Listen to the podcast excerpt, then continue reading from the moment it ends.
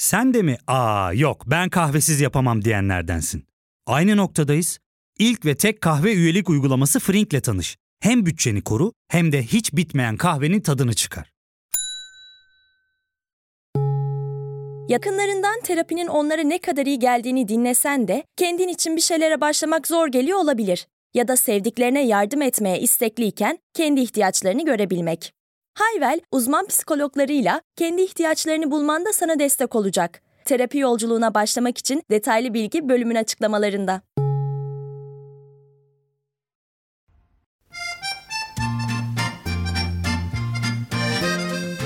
Efendim Yalın Alpay ve Gürman Timuran'la durumlara hoş geldiniz. Hemen bölümün başında söyleyeceğim. Bölümü beğendiyseniz Spotify'da, Google'da, Apple'da ya da takip ettiğiniz podcast uygulamasında durumları takip etmeyi unutmayın. Spotify'dan takip ediyorsanız zile de basın yeni bölümleri kaçırmayın. Yalın hoş geldin. Hoş bulduk Gürman nasılsın? Çok teşekkür ederim. Senin sesini duyunca farklı bir mutluluk ve heyecan hissediyorum ben de öyle. doğrusu. Enerji dolduruyorsun bana hemen. Çünkü biliyorsun bugün sinirli bir günümdü. Ama senin sesini duyunca her şey süt liman. Vallahi çok sevindim bunu duyduğuma. Ben de senin sesini duyunca ve seninle konuşma şansı elde edince büyük bir heyecan ve neşe doluyor. Böyle enerjim yükseliyor. Tam şundan. Şimdi sen neredesin? Bodrum'dayım şu an. Ya biz seninle köşe kapmaca oynar gibi oldu bu iş birazcık. ben de şu an İstanbul'dayım. Evet. Yani ben İstanbul'daydım sen bir Bodrum'a gittin ben Ankara'ya gittim sen döndün. Ben İstanbul'a geçtim. İşte evet. Datça'ya gittim Marmaris Turunç Bodrum'daydın İstanbul'a döndün falan. Bundan sonra bütün bölümlerde çek edeceğiz böyle. Dinleyiciler de duysunlar bakalım neredeyiz. Bakalım bu köşe kapmacanın sonu ne olacak. Şimdi çok yolculuk ettik falan bir yerlere gittik. Geçen gün ben bir tweet attım. Dedim ki ya Yunan adalarında yani Türkiye'deki hizmet kalitesi belli işte sundukları porsiyonlar belli insanların ortaya koyduğu iş belli. Yunan adalarında gerçekten daha iyi servise daha büyük porsiyonlara daha iyi hizmete daha iyi restoranlarda euro bazında bile Türk lirasından daha az fiyat ödeyerek ulaşabiliyorsun. Bununla rekabet edebilmek mümkün değil. Sonra başka bir konuyu düşündüm. Yani neden böyle diye. Orada da işte bizim genel olarak iş yapma biçimlerimizle ilgili, iş ahlakıyla ilgili ve genel ahlak anlayışımızla ilgili sorunlar var. Ama onu tartışmak istemiyorum. İkinci tarafı daha var. İnsanlar Biliyoruz ki hani bir yere gittiğimiz zaman Türkiye'de biraz kazıklanma korkusu yaşıyorlar. Kazıklanma böyle her şeyden bağımsız bir şey değil. Çünkü birini kazıklamak gerekiyor. Onun da bir altına baktığımda biraz yalan söyleme becerisi gerekiyor. O yalanla yaşamak gerekiyor.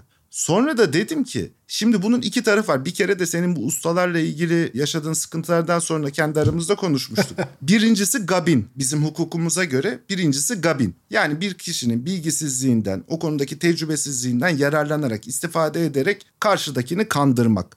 Tabi bir yalan söyleyerek bunu yapıyorsun. Orada kanan insanın çok büyük bir problemi yok. O esasında ciddi bir mağdur.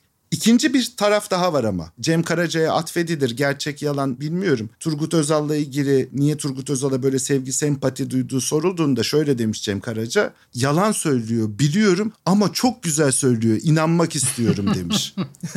Şimdi bizim anlatılarla ilgili de hikayeleri daha önce konuştuklarımızı düşününce bir de inanmak istediğimiz yalanlar var.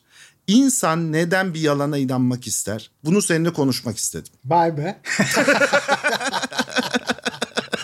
bir de konu o kadar değişik yerlere gitti ki yani Gürman böyle uzun bu girişte dedim ki demek Gürman bu konuyu konuşmak istiyor. Aa, ama orayı söylemeyeceğim. Sonra Gürman bu tarafa doğru gidiyor. Dedim ki demek ki bu konuyu konuşacağız. Buradan da vazgeçtim. En son bambaşka bir yere geldi. Beni bayağı şaşırtmacalı yaptın bugün. Şimdi yalanla şöyle başlamak isterim başlangıçta. Şimdi o da tanımdan kolayca sıyrılabilen, ele avuca çok gelmeyen bir şey yalan. Şundan her zaman niyetli olmadan da yalan söylenebilir. Çünkü kişi kendisine çoğu zaman niyeti olmadığı halde yalan söyler ve bunu hepimiz içsel olarak biliriz, tanırız. Buna rağmen bunun yalan olduğu konusunda dışsal bir veriyle karşılaştığımızda bazen hem fikir oluruz ya da yıllar sonra geçmişimize baktığımızda evet hakikaten o dönemler kendime yalan söylemişim deriz. Fakat niyetimiz gerçekte kendimizi aldatmak değildir. Dolayısıyla her zamanki tanımın aksine bence yalan niyetli olarak birisini ya da kendisini kandırmak amacıyla ileri sürülen gerçek olandan ayrılmış bir söylem değildir bence. Şimdi şöyle bir ontolojik temel kurmaya çalışacağım Gürman. Sonra da senin soruna doğru yaklaştırmaya çalışacağım. Süper. Bence ontolojik olarak şöyle bir sorun var. Gerçek dediğimiz şey Şimdi ben bunu aslında bunun üzerine çok konuşmuştum daha önce ama bu podcast'te daha önce konuşmadığım kişiler de dinlediği için çok kısa olarak orayı geçeceğim. Sonra onun üzerine bina edeceğim için mecbur kaldım buna. Gerçeklik dediğimiz şeye modernitenin bir tanımı bu. Modernitenin gerçek dediği, gerçeklik dediği şey benim veya bir öznenin zihnine gereksinim duymaksızın zihnin dışında var olan şey. Buna gerçeklik deniyor. Hakikat denilen şey ise zihnin kendisinin dışında bulunduğu iddia edilen gerçeklikle ilgili uyumlu bir yargı üretmesi. Buna da hakikat deniyor. Şimdi moderniteye göre gerçeklik ve hakikat arasında insan zihni uyum kuracak şekilde yargıda bulunmaya muktedirdir. Bu yüzden insan dünyanın bütün sırlarını çözebilir. Bu yüzden doğruluk ve yanlışlık diye iki temel ayrım kesinlikle geçerlidir. Doğruluğa yakın söylem doğrudur, yanlışı doğruymuş gibi söylemek yalandır moderniteye göre. Fakat biz bugün modernitenin içinde değiliz. Dahası insanlar her zaman modernitenin içinde de değillerdi. Modernite tarihin içinde 500-550 yıllık bir parantezdi. Ondan öncesi başkaydı, premodernite. Ondan sonrası da başka, postmodernite. Postmodernitenin içinde olduğumuz için buradan devam etmeye çalışacağım. Sorunu şöyle saptamaya çalışacağım. Postmodernite artık modernitenin aksine öznenin içerisinde var olmadan kendi dışında nesnel bir gerçeklik olduğu fikrini kuşkuyla karşılar. Ve der ki öznenin dışında bir gerçeklik var mıdır yok mudur kuşkuludur. Dahası böyle bir gerçeklik varsa bile özne kendi kusurları yüzünden bu gerçekliği doğru kusursuz bir yargıyla hakikat olarak kendi zihnine atmakta kudretsizdir.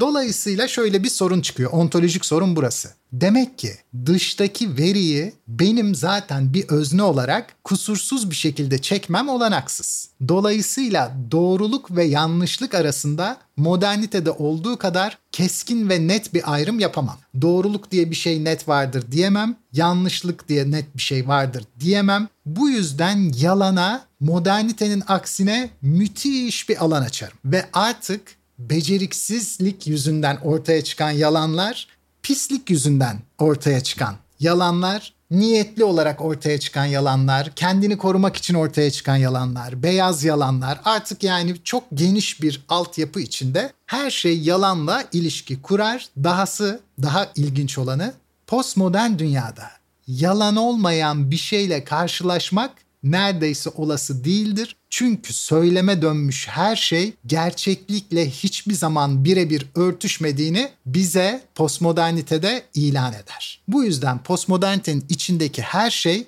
belli bir miktar yalanla karışmış durumdadır. Buna modernite yanılgı da diyebilirdi belki. Belki başka bir isimlendirme de yapabiliriz ama önemli olan tekrar ediyorum, altını çizerek tekrar ediyorum. Önemli olan şudur. Modernitenin aksine postmodernitede gerçekliğe bir kendi içimizde eminlik göstermeyiz. Dahası o gerçeklik olsa bile onu deşifre edebilecek kapasitede değiliz. Şimdi dilsel olarak nedenlerini sıralamaya çalışacağım Gürman. Şöyle düşünelim. Şimdi biz birbirimizi görmüyoruz çünkü farklı illerdeyiz ve önümüzde kameralarımız da kapalı. Bu yüzden birbirimizi hakikaten görmüyoruz ve sadece sesle iletişim kuruyoruz. Ben şimdi oturduğum yeri sana tarif etmeye başlasam sağ tarafta büyük bir cam ve onun önünde bir çimenlik işte birkaç tane ağaç bir ahşap kapı iç tarafa baktığımda ise işte bir sofa iki üç tane berjer koltuk falan diye anlatmaya başladığımda bunların hepsi benim gördüklerimi temsil etme kapasitesinde olan sözcükler olmalarına karşın bu sözcüklerin senin zihninde veya dinleyen herkesin zihninde başka türlü tınlaması zorunludur. Ne demek istiyorum? Sağ tarafıma baktığımda büyük bir cam, çimenler ve birkaç ağaç dediğimde akça ağaç mıdır, palmiye midir, çınar ağacı mıdır, camın büyüklüğü nedir, koyu mudur, açık mıdır bunların hepsi muğlaktır. Sol tarafıma baktığımda evin içindeki bazı eşyaları söylediğimde berjer koltuk işte yüksek midir, sarı mıdır, kırmızı mıdır, kolçakları nasıldır gibi gibi gibi her şey zihnen sözcüklerle aktarılamayacak kadar yüklü olduğu için bu şeyler sözcüğe döndüğünde kendi niteliklerinden süratle kaybederler. Bu yüzden ilettiğim bilgi bize doğruymuş gibi görünür ve kendi aramızda bunu sorgulamayız. Fakat ilettiğim şeyler doğru değildir. Şimdi bir ikinci aşamaya geçeceğim.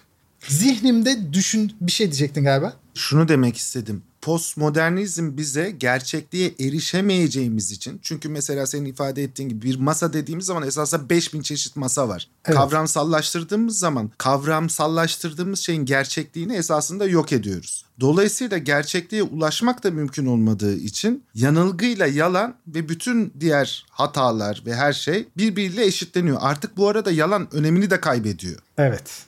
Şimdi diğeri de şöyle bir şey Gürman. Biraz önce hep materyal şeyler betimledim. Ama insan materyal şeylerden oluşmaz. Maneviyatı çok fazladır. Dahası maddi bütün eşyalar arasında kendi manevi algoritması bağlamında bağlantılar kurduğu için manevi yaklaşımı materyal olan her şeyin üzerinden geçer, onu boyar, başka bir şekle sokar. Bu yüzden kişinin kavram seti çok kıymetlidir. Ne için kıymetlidir? Kendisinin deşifre ettiği şeylerin ne olduğuna ilişkin. Mesela diyelim ki buraya bir yazar arkadaşımı davet ettim.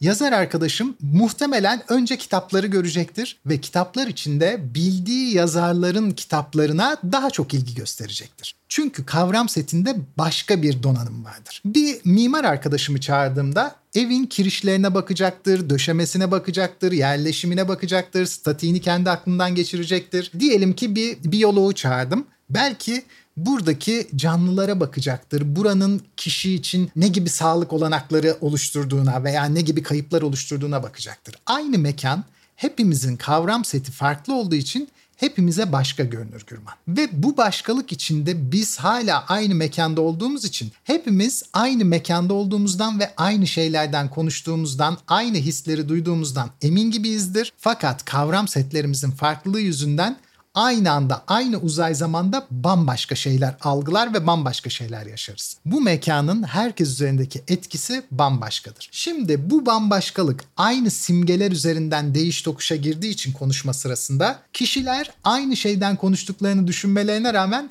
farklı şeylerden sohbet etmeye devam ederler. Dolayısıyla sohbet gerçek bir sohbet olmaktan çoğu zaman uzaktır. Çünkü kişiler birbirlerine başka motivasyonlarla başka şeyler söylemektedirler ve söylediklerinin büyük bir kısmı karşı tarafa geçmemektedir. Çünkü onun kavram setinde öyle bir şey yoktur. Oralar karşı tarafa bla bla bla olarak geçer daha sonra bildiği yere gelindiğinde tekrar ilerler, tekrar bula bula olur ve onun cevaplarında da bazı bölümler bula bula olarak geçer. Bazı bölümler tekrar uyum sağlanacak bir yer kendine bulur. Şimdi bir sonraki aşamayı şöyle düşünelim. Konuların aynı olmasını varsayalım. Demin hani konular farklılaşmıştı. Hı. Aynı konular üzerinde gitseler bile bu kez de Gürman sözcük bilgisi mantıksal sağlamlık ve felsefi bağlantılar kurma yeteneği gibi yetenekler ki bunlar sonradan geliştirilen yetenekler çoğu. Bu yeteneklerin farklılığı da özellikle sözcük ve kavram bilgisinin farklılığı insanlar arasındaki anlaşma zeminini tekrar alttan çeker. Halıyı tekrar altımızdan çeker alır. Bununla ne demek istiyorum? Şunu demek istiyorum Gürman. 5000 sözcükle konuşan bir kişiyle 200 sözcükle konuşan bir kişi arasında veri alışverişi sürekli yanlış olur. Çünkü 200 sözcükle dünyayı anlamlandırmak isteyen bir zihin zorunlu olarak pek çok şeyi aynı kavramların içine sıkıştırır ve çok fazla şeyi aynı kavramla karşılar. 5000 sözcükle konuşan, 10.000 sözcükle konuşan kişi her yeni duruma, her yeni materyale, her yeni bağlantıya başka bir isim vermiştir. Bu yüzden ismi olan şey onun zihninde artık bir yer kaplamaya başlar. Bu yeni bir bağlantı olabilir, yeni bir kavram olabilir. Bu kavram o isimle karşı tarafa söylendiğinde karşı tarafın zihninde herhangi bir şey uyandırmayacağı için ya sohbet sonlanır ya da sohbetin bu bölümü de maalesef bla bla olur. Dolayısıyla bir değiş tokuş olmaz ve bla bla olarak duyan kişi duyduklarını ya martaval olarak kodlar ya da 200 kelimelik sözcük haznesi olan zihninde hangi sözcükleri bunların yerine geçirebilecekse o kadar basitleştirilmiş bir anlatı olarak kafasına atar. Her şey aşırı indirgenmiştir. Dolayısıyla artık buradan sonuç alınamaz. Ya fark ettin mi? Biz en çok kahveye para harcıyoruz. Yok abi, bundan sonra günde bir. Aa, sen Frink kullanmıyor musun? Nasıl yani? Yani kahvenden kısmına gerek yok. Frink'e üye olursan aylık sadece 1200 TL'ye istediğin çeşit kahveyi istediğin kadar içebilirsin. Günlük 40 TL'ye sınırsız kahve mi yani? Çok iyiymiş. Aynen. Hatta şu anda 200 TL'lik bir indirim kodu da var. E hadi hemen indirip üye ol da bu fırsatı kaçırma. Terapiye başlamak, içinden çıkamadığın döngüleri kırmak, bazı yanlış bulduğun kararlarını değiştirmek ve kendinle beraber daha huzurlu bir yaşam inşa etmek için atabileceğin en değerli adımlardan biri. Hayvel ile yoğun yaşam tempona uyum sağlayarak online terapi seanslarını takvimine göre ayarlayabilirsin. Bini aşkın uzmandan sana en uygun terapisti seçebilir, podb10 koduyla indirimden yararlanabilirsin. Detaylı bilgi açıklamalardaki bağlantıda.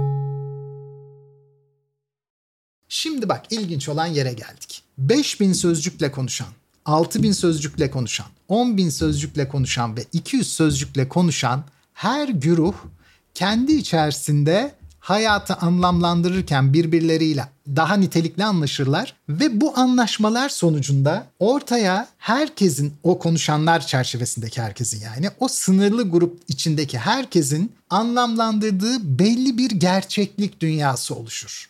Bu toplumsal olarak inşa edilmiş bir gerçekliktir. Diğer her kelime sözcük haznesi belli olan grup ki bunlar tabii ilgi alanlarına göre de değişir. Ben çok basit olsun diye böyle anlatıyorum. Hı hı.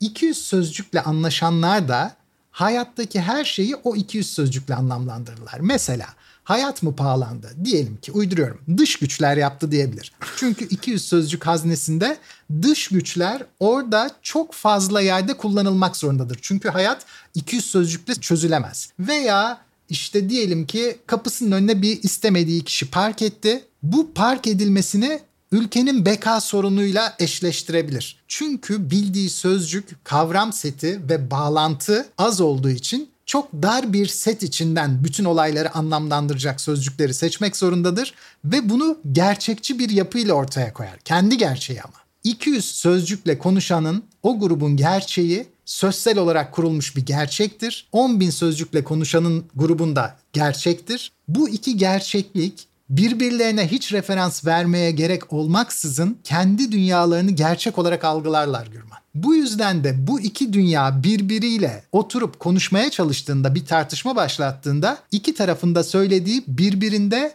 yalan olarak algılanır. Bir tane 200 sözcüklü olan der ki neler de uyduruyor. Hiç duymadığım sözcükler, hiç duymadığım bağlantılar, hiç duymadığım kişilere referans veriyor. O kitapmış, bu kitapmış, şu belgeselmiş, şu kavrammış. Ne diyor biliyor musun? Saçmalık, beni kandırmaya çalışıyor. Bu elitler bizi uzun yıllardır kandırmaya çalışıyorlardı. Dahası uzun yıllardır kandırıyorlardı. Neyse ki biz artık o aşamayı geçtik. Niye geçti biliyor musun? 50 sözcükle dünya kurmak istedikleri dönemde 50 sözcükle bir gerçeklik artık oluşturmak mümkün olmuyor. Ama bu 200 sözcüğe kadar çıktığında dünyayı bir bütün olarak kurabiliyorsun. Artık dışarıdan bir sözcüğe ihtiyacın yok. Bu arada bu sözcük sayılarını ben hipotetik söylüyorum yani tabii, bilmeden. Tabii. 50 ve 200'ü tabii ki karikatürleştirmek için söylüyorum yani. Muhtemelen biraz daha fazladır diye. En azından öyle ümit ediyorum yani. 250. Diğer taraftan da Gürman 10 bin sözcükle konuşan sanıyor mu ki dünyayı müthiş anlamlandırdı? Alakası bile yok. Neden? Dünya trilyonlarca veri üzerinden okunabilecek bir yapı. Dahası bu trilyonlarca verinin arasındaki bağlantılar permütasyon ve kombinasyon hesaplarıyla hesaplanamayacak kadar çok fazla. Bu bütün aradaki ilişkilerin her birine bir kavram atamak gerekir. Her bir durum yeni bir sözcükle karşılanmalıdır. Bu sözcüklerin birbirleri arasında tekrar tekrar melezlenmeleri, tekrar tekrar ilişkiye girmeleri söz konusudur. O yüzden 10 bin sözcükle dünyanın hiçbir yerini kavrayamaz.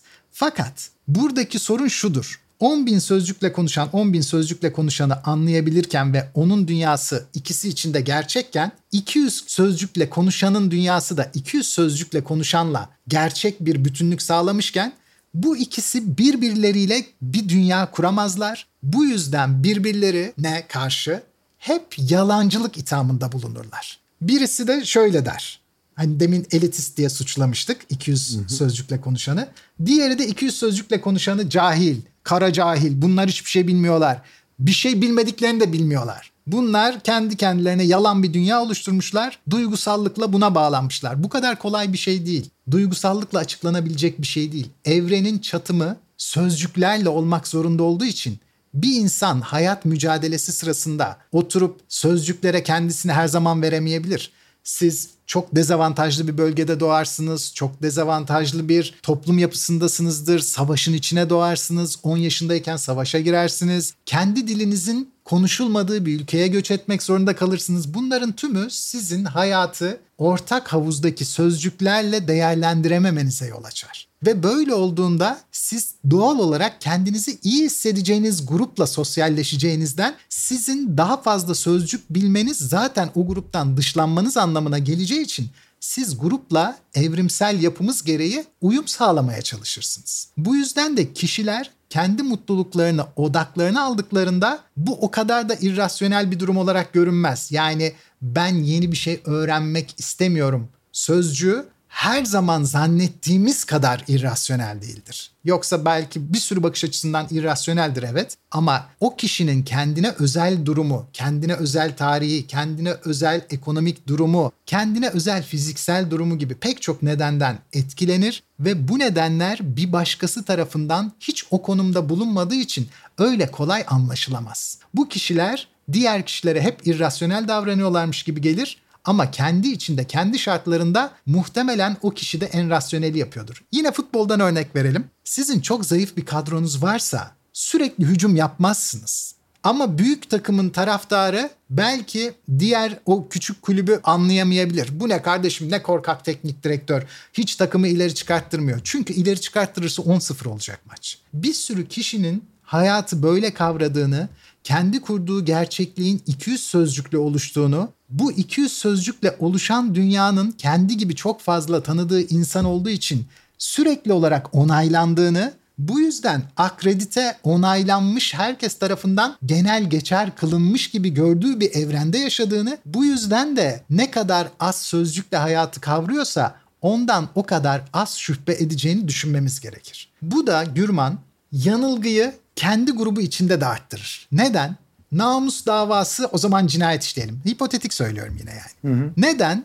Çünkü bir şeyin namus davasına konu edinilmesi için onun bazı şartları vardır ama bu şartlar çok genel geçerdir. Mesela bir kız bir adamın elini tuttu tamam namus davası. Bu peki namus davasının çözümü nedir? İşte az sözcük var ya ölümdür. O zaman el ele tutuştu o zaman öldürelim. Bak ne kadar sığ bir hayat kavrayışı oluşturuyor ve ne kadar ölümle hayat arasında bir dehşet dengesine yol açabiliyor. Hmm. Hani özellikle uç örnekleri veriyorum ki bunun ne kadar ağır sonuçlar üretebileceğini de görelim diye. Hmm. Fakat bir yandan da çok daha basit bir hayatı 10 bin sözcük konuşup yani hiç de hayatı o kadar komplike anlamayıp 10 bin sözcük çünkü demin konuştuğumuz üzere yetmez. Ben hayatı ne kadar da komplike anlıyorum gibi düşünen e, o da birbirine yalan söylemiyor mu sence?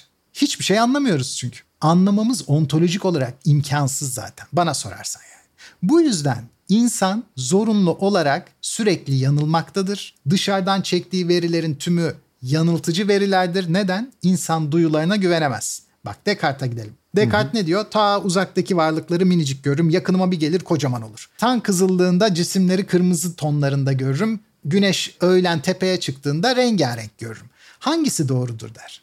Evet çok güzel bir yaklaşım. Ne demek istiyor? Duyularımıza güvenemeyiz. E duygularımıza güvenebilir miyiz? Güvenemeyiz. Mesela seninle konuşmaya başladığımızda hemen kayda girmedik çünkü ben sinirli geldim bugün. Ve sinirli olan bir kişinin duygu durumu farklı olduğu için konuşmasına farklı yansıyor. Mesela yazarlık yapmak isteyenlere bazen söylüyorum. Her zaman masanın başına geçip en sakin olduğunuz anda yazmamalısınız. Çünkü o zaman olası olanaklarınızın çok dar bir kesimini kullanırsınız. Sinirliyken yazacaksın, ayaktayken yazacaksın, metrobüsteyken yazacaksın, otomobildeyken yazacaksın. Duygusal olarak çok kırılmışken, çok mutluyken çünkü bizi duygularımız da hayatı alımlarken bambaşka alımlamamıza yol açar. E dolayısıyla duygularıma da güvenemem çünkü o bir lenstir ve dışımdaki varlığı farklı almama yol açar. E duyularıma da güvenemiyorum. Rasyoneliteye güvenebilir miyim? Descartes'in burada da güzel bir açıklaması var. Diyor ki ya ben diyor acayip akıllı matematikçiler tanıyorum. Buna rağmen bazen çok ilginç hatalar yapıyorlar. Ve tabii üstünden tekrar geçse düzeltir. Hani üzerine çok düşünse düzeltir. Çünkü matematik bizim aklımızın işleyiş prensibi. Ona aykırı düşünmek zordur. Ama biz ona aykırı düşünmüyoruz, hata yapıyoruz. Yani bizim en temeldeki rasyonel işletim sistemimizi bile her zaman kusursuz şekilde kullanamıyoruz ki en zeki kişiler bile buna dahil diyor. Dolayısıyla rasyoneliteye de o kadar güvenemiyoruz. E Gürman bu kadar güvenemeyeceğimiz bir yerde bunları da zihnimize atarken sözcüklerle betimliyoruz ve sözcüklerle hafızamızda depoluyoruz ya. E sözcük olarak da hayatın çok gerisindesin. E ne olmuş oluyor? Çektiğim bütün veri yanlış, işlediğim bütün veri yanlış, kurduğum bütün bağlantılar eksik. Ne zaman bağlantın gerçek gibi görünür? Başkaları kabul ederse. 10 bin sözcükle konuşuyorsan 200 sözcükle konuşan kişi bağlantını kabul etmez. 200 sözcükle konuşuyorsan 10 bin sözcükle konuşan kişi senin bağlantını kabul etmez. Bugün gelinen noktadaki kutuplaşmanın sırrı da budur biliyor musun? Kutuplaşmanın sırrı benimle aynı sözcükle konuşan kişi bana yalan söylemiyorken benden farklı sayıda sözcükle konuşan bana sürekli yalan söylüyor meselesi. Bu yüzden İki taraf, üç taraf, yüz taraf, bin taraf kendi içlerine kapanırlar. İletişimin çok güçlü olmasını beklediğimiz bu dönem asıl iletişimi en baltalayan dönemdir. Çünkü herkes kendi sözcük haznesine göre kurabileceği gerçekliğe uygun topluluğun içine atılmak ister ve hemen oraya uyum sağlayıp orada kendisi tutunmak ister. Bu bizi minicik gruplara hapsolup dev gruplarla çatışmaya sokuyor. Şimdi geldiğimiz son nokta şu ontolojik olarak nedenlerini anlatmış olduk. Gerçeklik, doğruluk, işte hakikat bunların modernitenin ürünleri olduğunu işte söylemiş olduk. Bir de bunların üzerine Gürman niyetle yalan söylenen şeyler var. Kasten. Şimdi evet bir de kasten var. E kasten yalan söylemek de insanlığın çok temel öğelerinden biri. Neden? Çünkü insan biliyorsun çok yaralanabilir bir varlık çok kusurlu, dışarıdaki etkilere çok açık. Mesela özgüvenin tavan olsun Gürman. Çok özgüvenli bir insansın. Dört gün boyunca seni topluluktaki herkes yerden yere vursun. Dört günün sonunda özgüvenin darmadan bir insansın sen. İnsan bu kadar çok kolay etkilenebilen ve çok çabuk yerle yeknesak olabilen bir türdür. Bu yüzden insanın kendisini sürekli olarak savunma mekanizmalarıyla savunması gerekir. Bu savunma mekanizmalarının temelinde eksik, kusurlu, ahmak olan ben değilim sizsiniz savunması vardır. Ben sizi anlayamıyorum yerine siz beni anlamıyorsunuz. Ben sizin kadar akıllı değilim yerine siz benim kadar akıllı değilsiniz. Ben nefret doluyum yerine siz nefretle dolusunuz. Ben hayatı güzelleştirmek istiyorum, siz kötüleştirmek istiyorsunuz. Sürekli olarak kişi kendini temize çıkarmaya çalışır, çünkü yoksa çok hızlı bir şekilde yok olur. Demin anlattığım üzere çok hassas bir yaralanabilirlik söz konusudur insan için ve bu savunma mekanizmaları niyetli yalanlara geçiş aşamasıdır. Henüz niyetiniz çok aşırı belirgin değildir fakat hep bir temel niyet vardır. Kendini savunmak. Bir de bunun üzerine bir eli daha arttırıyorum. Sırf yalan söylemiş olmak için yalan söylemek veya başkasına zarar vermek için yalan söylemek veya başkasını seninle kurduğu rekabetten dışarı atmak için yalan söylemek ama en çok türü de muhtemelen biraz önce de konuştuğumuz üzere farklı sözcük sayısında konuşmasına rağmen diğer bir gruba angaje olmak için yalan söylemek. Yani hmm. sınıf atlamak için yalan söylemek. Şimdi bütün bunları düşünüyorum. Şimdi süre çok uzadığı için farkındayım. Ben de yarım saati geçti. Ama çok güzel gidiyorsun ya. Ya teşekkür ederim Gürman valla. Şöyle kapatıyorum bugünkü konuşmamı. En azından kapatmaya çalışıyorum. Hı hı. Ontolojik olarak, psikolojik olarak, güç kazanımı olarak ve toplumsallaşma olarak yalanın çok farklı zorunluluk alanları ve kullanılması gerektiği alanlar oluştuğunu düşünüyorum. Dürüstlük anlayışının anca modernitede korunabileceğini ama modernitenin de dünyayı yanlış anlamış olduğunu, sadece yanlış anlamış olduğunu fark etmediğini görüyoruz bugünden. Tabii bugünden onu görmek kolay. Yoksa o dönem için muhteşem bir ilerlemeci dönem. Modernite öyle sanıyorum ki dünyaya en büyük kazanımları kazandıran dönem. Dönemler Şüphesiz. arasındaki en apoletli dönem diye düşünüyorum. Yani bugün neyse ki sahibiz dediğimiz pek çok sosyal olayı, kültürel olayı, ekonomik kazanımı, siyasi kazanımı moderniteye borçluyuz. Fakat artık modernitenin onu taşıyabilecek, devam ettirebilecek bir lüksü yok. Çünkü postmodernitedeki varsayımlar artık orayı bambaşka şekilde alımlıyor ve bu geri döndürülemez artık. Çünkü toplumsal etkileri kurucu bir öğe olarak düşünceyi değil, hayatın kendisini, akıştaki kendisini referans alıyor ve tabii ki de böyle yapmalı. Ve bu referans alındığında şu an geldiğimiz noktada yalan toplumun, psikolojinin, sosyolojinin, siyasetin, ekonominin ve kişinin öz benliğinin yapı taşı olduğunu görüyoruz ve bunu reddedemeyiz. Reddetme lüksümüz yok. Çünkü yalanın reddedilmesi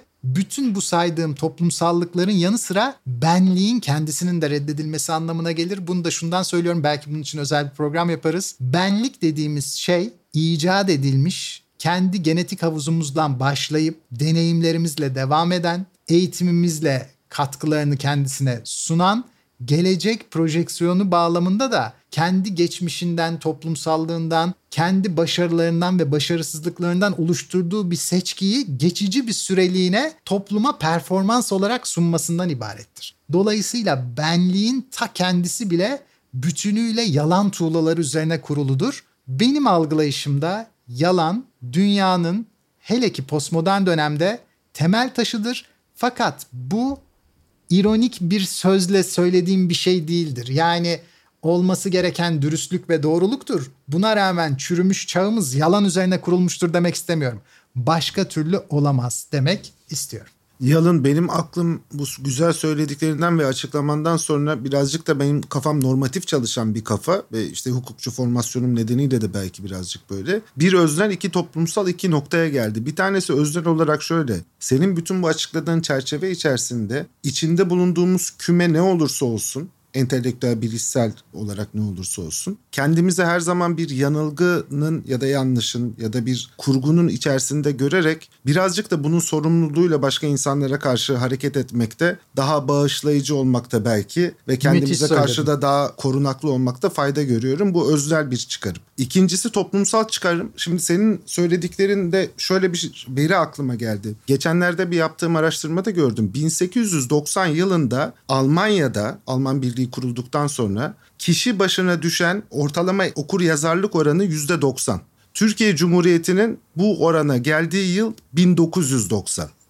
Şimdi yaygın eğitim, iyi kaliteli, nitelikli yaygın eğitim esasında bu birbirinden ayrıksılaşmış, kavimleşmiş, kabileleşmiş, ellerindeki araçlar nedeniyle, kavramsal bilgileri nedeniyle, bilişsel durumları nedeniyle olan insanları yan yana getirip, daha yakınlaştırıp o insanlardan ortak bir küme en azından daha iç içe kümeler, daha çok birbiriyle kesişen kümeler yaratmaya da neden oluyor. Bizim içinde yaşadığımız toplumda bu ayrılık çok daha yüksek gözüküyor. Çünkü ortalama eğitim seviyemiz hala 7.6 yıl. Dolayısıyla birbirinden ayrı gayrı kesişen kümeleri de çok dar olan çok fazla küme var. Çok fazla kavim çok, var. Çok isabetli anlattın Gürman bence. O kadar heterojen bir eğitim farklılaşması oluşmuş ki herkesin kullandığı kavram seti, sözcük sayısı birbirinden farklı olunca aynı ülkede demin o anlattığım yazlık eve gelindiğinde aynı mekanda herkesin başka şey düşünmüş oluyor olması gibi ama aynı simgeler üzerinden. Türkiye'de de aynı simgeler üzerinden, aynı bayrak üzerinden, aynı toprak üzerinden, aynı okullar üzerinden, aynı semtler üzerinden çok farklı bambaşka görüşler savunan kişiler, gruplar ortaya çıkıyor.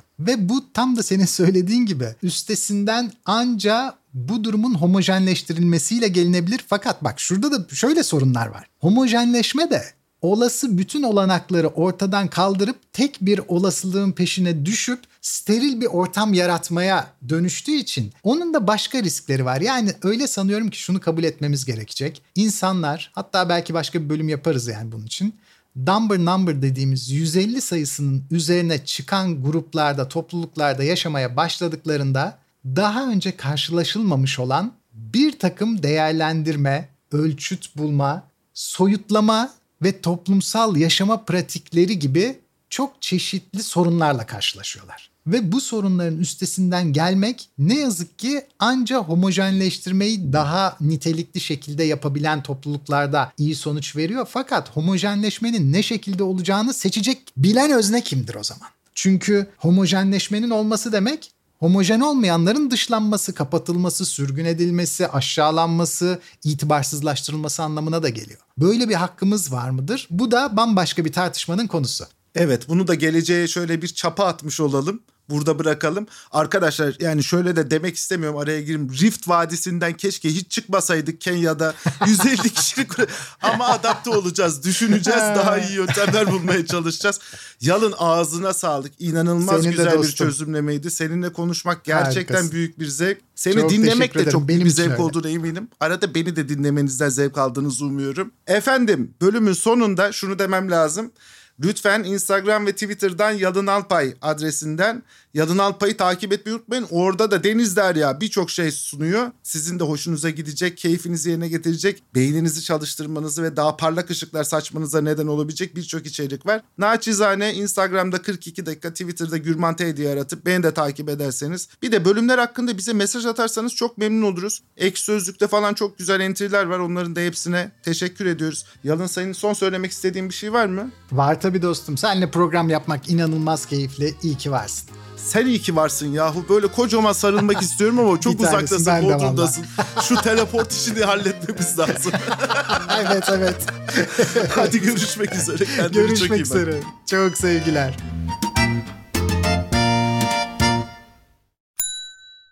İlk ve tek kahve üyelik uygulaması Frink, 46 ildeki 500'den fazla noktada seni bekliyor. Açıklamadaki kodu girerek sana özel 200 TL'lik indirimden faydalanmayı unutma. Hadi sen de Frink üyeliğini başlat, kahven hiç bitmesin. Hem bugününe hem yarınına katacaklarıyla terapi yolculuğuna ve daha iyi hissetmeye bugün Hayvel ile başla. Açıklamadaki linkten Hayvel'i indir, ücretsiz tanışma görüşmelerinin ardından bütçene uygun seans paketini seç ve terapi yolculuğuna başla.